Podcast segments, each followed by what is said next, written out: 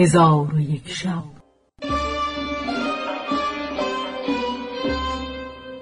چون شب 409 برآمد،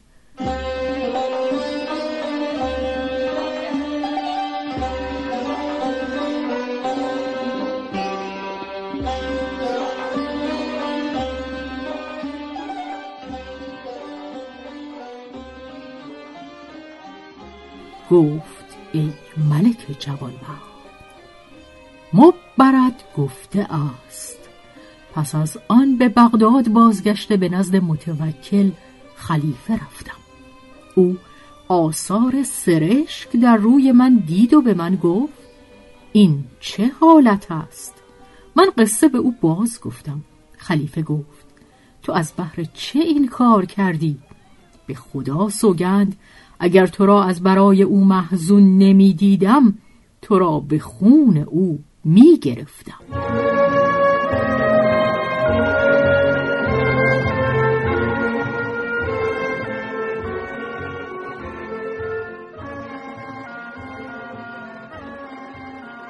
حکایت عاشق معصوم.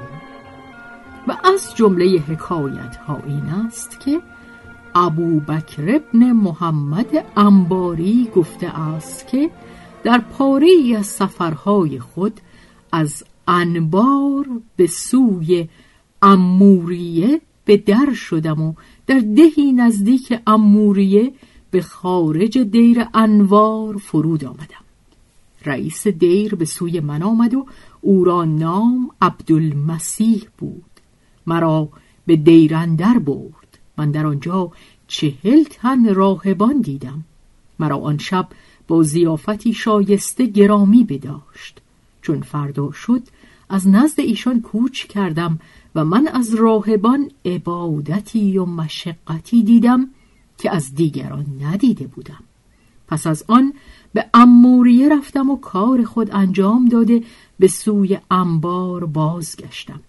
چون سال آینده شد قصد زیارت مکه کردم و در هنگامی که من به دور خانه کعبه طواف می کردم، عبدالمسیح را دیدم که با 5 تن از یاران خود طواف می کردند.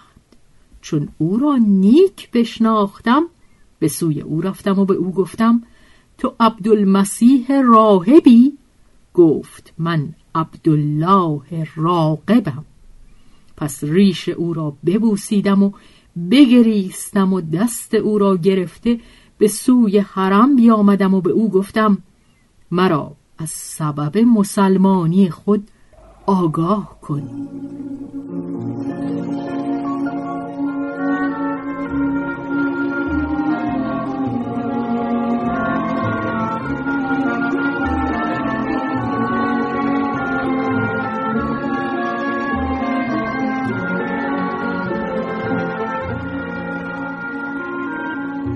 گفت سبب مسلمانی من از عجایب روزگار است و آن این است که جمعی از زهاد و مسلمانان در دهی که دیر ما در آنجا بود فرود آمدند و جوانی را به خریدن طعام بفرستادند.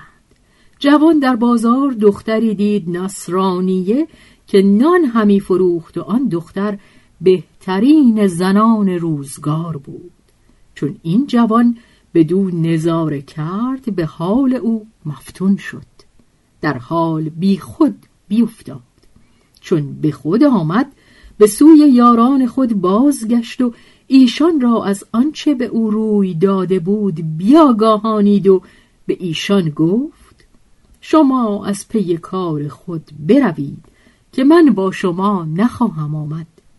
یاران او را ملامت کردند و پند گفتند. او به سخن ایشان التفات نکرد و از نزد ایشان برخاسته داخل دهکده شد و بر در خانه آن دخترک بنشست. دختر از حاجت او جویان گشت. جوان گفت عاشق تو هستم. دخترک از او اعراض کرد.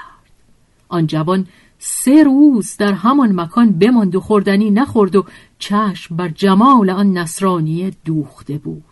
چون نصرانیه دید که این جوان از او باز نمی گردد، پیوندان خود را از واقعه آگاه کرد. ایشان کودکان به او بگماشتند و کودکان سنگ به او همی زدند تا اینکه پهلوهای او شکسته شد و سر او بشکافت و آن جوان با همه اینها باز نمیگشت. اهل دهکده قصد کشتن او کردند. مردی از ایشان پیش آمده مرا از حالت آن جوان آگاه کرد. من بیرون آمده او را دیدم که بر خاک افتاده، خون از روی او پاک کردم و او را برداشته به دیر بردم و زخمهای او را معالجت کردم و تا 14 روز نزد من بود. چون اندکی قوت گرفت از دیر به در آمد و به در خانه آن دخترک رفته. چون قصه به دینجا رسید بامداد شد و شهرزاد لب از داستان فرو بست.